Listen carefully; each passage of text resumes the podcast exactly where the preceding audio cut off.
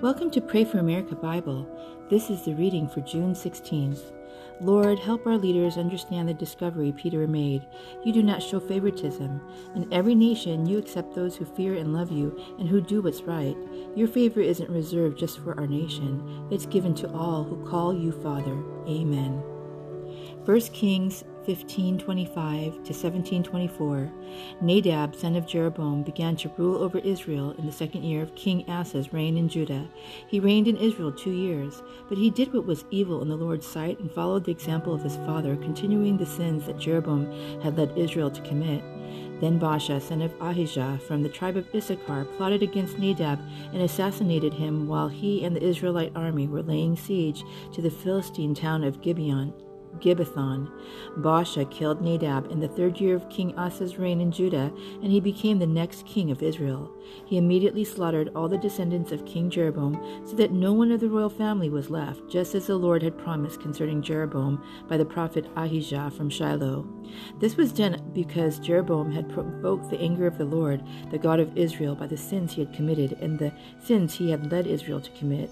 The rest of the events in Nadab's reign and everything he did are recorded in the book of the history of the king of Israel. There was constant war between King Asa of Judah and King Baasha of Israel. Baasha, son of Ahijah, began to rule over all Israel in the third year of King Asa's reign in Judah. Baasha reigned in Tirzah twenty four years, but he did what was evil in the Lord's sight and followed the example of Jeroboam, continuing the sins that Jeroboam had led Israel to commit. This message from the Lord was delivered to King Baasha by the prophet Jehu, son of Hanani. I lifted you out of the dust to make you ruler of my people Israel, but you have followed the evil example of Jeroboam. You have provoked my anger by causing my people Israel to sin. So now I will destroy you and your family, just as I destroyed the descendants of Jeroboam, son of Nebat. The members of Baasha's family who die in the city will be eaten by dogs, and those who die in the field will be eaten by vultures. The rest of the events in Baasha's reign and the extent of his power are recorded in the book of the history of the king of Israel. When Baasha died, he was buried in Tirzah. Then his son Elah became the king, next king. The message from the Lord against Baasha and his family came through the prophet Jehu, son of Hanani. It was delivered because Baasha had done what was evil in the Lord's sight, just as the family of Jeroboam's had done, and also because Baasha had destroyed the family of Jeroboam. The Lord's anger was provoked by Baasha's sin. Elah, son of Baasha, began to rule over Israel in the twenty sixth year of King Asa's reign in Judah. He reigned in the city of Tirzah for two years. Then Zimri, who commanded half of the royal chariots, made plans to kill him. One day in Tirzah, Elah was getting drunk at the home of Arza, the supervisor of the palace. Zimri Zimri walked in and struck him down and killed him. This happened in the twenty seventh year of King Asa's reign in Judah. Then Zimri became the next king. Zimri immediately killed the entire royal family of Baasha, leaving him not even a single male child. He even destroyed distant relatives and friends. So Zimri destroyed the dynasty of Baasha as the Lord had promised through the prophet Jehu. This happened because of all the sins Baasha and his son Elah had committed, and because of the sin they had they led Israel to commit. They provoked the anger of the Lord, the God of Israel, with their worthless idols. The rest of the events in Elah's reign and everything he did are recorded in the book of the history of the king of Israel's. Zimri began to rule over Israel in the 27th year of King Asa's reign in Judah, but his reign in Tirzah lasted only seven days. The army of Israel was then attacking the Philistine town of Gibbethon. When they heard that Zimri had committed tre- treason and had assassinated the king, that very day they chose Omri, commander of the army, as the new king of Israel. So Omri led the entire army of Israel up from Gibbethon to attack Tirzah, Israel's capital. When Zimri saw that the city had been taken, he went into the citadel of the palace and burned it down over himself and died in the flames, for he too had done what was evil in the Lord's sight. He followed the example of Jeroboam in all the sins he had committed and led Israel to commit. The rest of the events in Zimri's reign and his conspiracy are recorded in the book of the history of the kings of Israel. But now the people of Israel were split into two factions. Half the people tried to make Tibni, son of Ginath, their king, while the other half supported Omri. But Omri's supporters defeated the supporters of Tibni, so Tibni was killed, and Omri became the next king. Omri began to rule over Israel in the thirty first year of King Asa's reign in Judah. He reigned twelve years in all, six of them in Tirzah. Then Omri brought the hill now known as Samaria from its owner, Shemer, for a 150 pounds of silver. He built a city on it and called the city Samaria in honor of Shemer. But Omri did what was evil in the Lord's sight, even more than any of the kings before him. He followed the example of Jeroboam son of Nebat in all the sins he had committed and had led Israel to commit. The people provoked the anger of the Lord, the God of Israel, with their worthless idols. The rest of the events in Omri's reign, the extent of his power, and everything he did are rec- recorded in the book of the history of the kings of Israel. When Omri died, he was buried in Samaria. Then his son Ahab became the next king. Ahab, son of Omri, began to rule over Israel in the thirtieth eight year of King Asa's reign in Judah. He reigned in Samaria twenty two years. But Ahab, son of Omri, did what was evil in the Lord's sight, even more than any of the kings before him. And as though it were not enough to follow the sinful example of Jeroboam, he married Jezebel, daughter of King Ethbaal of the Sidonians, and he began to bow down in worship of Baal. First Ahab built a temple and an altar for Baal in Samaria. Then he set up an Asherah pole. He did more to provoke the anger of the Lord, the God of Israel, than any of the other king of Israel before before him.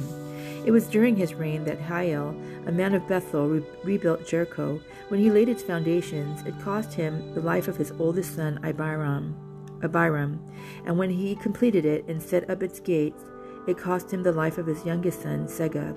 This all happened according to the message from the Lord concerning Jericho, spoken by Joshua son of Nun. Now Elijah, who was from Tishbe in Gilead, told King Ahab, as surely as the Lord, the God of Israel, lives, the God I serve, there will be no dew or rain during the next few years until I give the word. Then the Lord said to uh, Elijah, Go to the east and hide by Kerith Brook, near where it enters the Jordan River. Drink from the brook and eat what the ravens bring you, for I have commanded them to bring you food. So Elijah did as the Lord told him, and camped beside Kerith Brook, east of the Jordan. The ravens brought him bread and meat each morning and evening, and he drank from the brook. But after a while the brook dried up, for there was no rainfall anywhere in the land.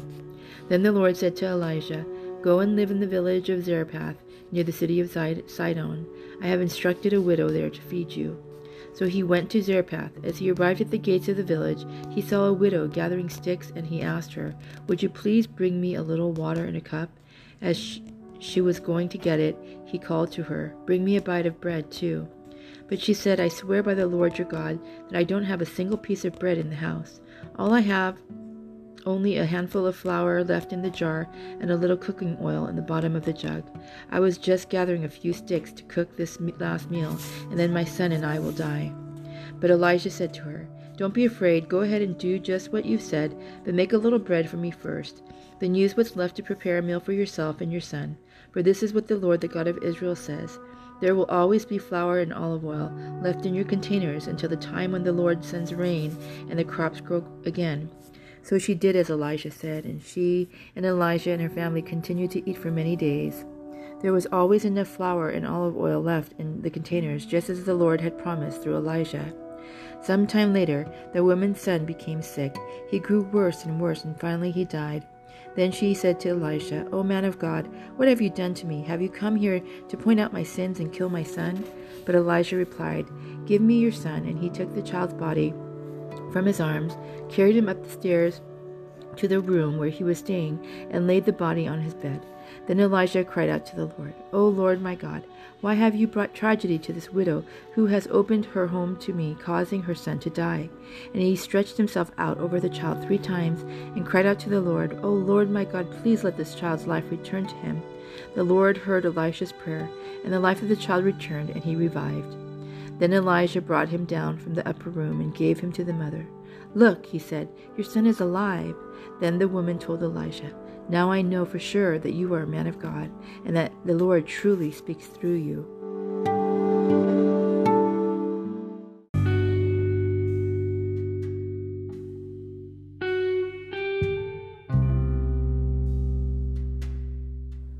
Acts chapter 10, 24 to 48. They, Peter, and the other believers arrived in Caesarea the following day. Cornelius was waiting for them and had called together his relatives and close friends. As Peter entered his home, Cornelius fell at his feet and worshipped him. But Peter pulled him up and said, Stand up, I'm a human being just like you. So they talked together and went inside, where many others were assembled. Peter told them, You know it is against our laws for a Jewish man to enter a Gentile home like this, or to associate with you. But God has shown me that I should no longer think of anyone as impure or unclean. So I came without objection as soon as I was sent for. Now tell me why you sent for me. Cornelius replied, Four days ago, I was praying in my house about this same time, three o'clock in the afternoon. Suddenly, a man in dazzling clothes was standing in front of me. He told me, Cornelius, your prayer has been heard, and your gifts to the poor have been noticed by God. Now send messengers to Joppa and summon a man named Simon Peter. He is staying in the home of Simon, a tanner, who lives near the seashore. So I sent for you at once, and it was good of you to come. Now we are all here waiting before God to hear the message the Lord has given you. Then Peter replied, I see very clearly that God shows no favoritism. In every nation he accepts those who fear him and do what is right. This is the message of good news for the people of Israel that there is peace with God through Jesus Christ, who is Lord of all. You know what happened throughout Judea, beginning in Galilee after John began preaching his message of baptism, and you know that God anointed Jesus of Nazareth with the Holy Spirit and with power then Jesus went around doing good and healing all who were oppressed by the devil, for God was with him. And we apostles are witnesses of all he did throughout Judea and in Jerusalem. They put him to death by hanging him on a cross, but God raised him to life on the third day. Then God allowed him to appear not to the general public, but, but to us, whom God has chosen in advance to be his witnesses. We were those who ate and drank with him after he rose from the dead, and he ordered us to preach everywhere and to testify that Jesus is the one appointed by God to be the judge of all, the living and the dead. He is the one all the prophets testified about, saying that everyone who believes in him will have their sins forgiven through his name. Even as Peter was saying these things, the Holy Spirit fell upon all who were listening to the message. The Jewish believers who came with Peter were amazed that the gift of the Holy Spirit had been poured out on the Gentiles too, for they heard them speaking in other tongues and praising God. Then Peter asked, Can anyone object to the, their being baptized now that they have received the Holy Spirit just as we did? So he gave orders for them to be baptized in the name of Jesus Christ. Afterwards, Cornelius asked him to stay with them for several days.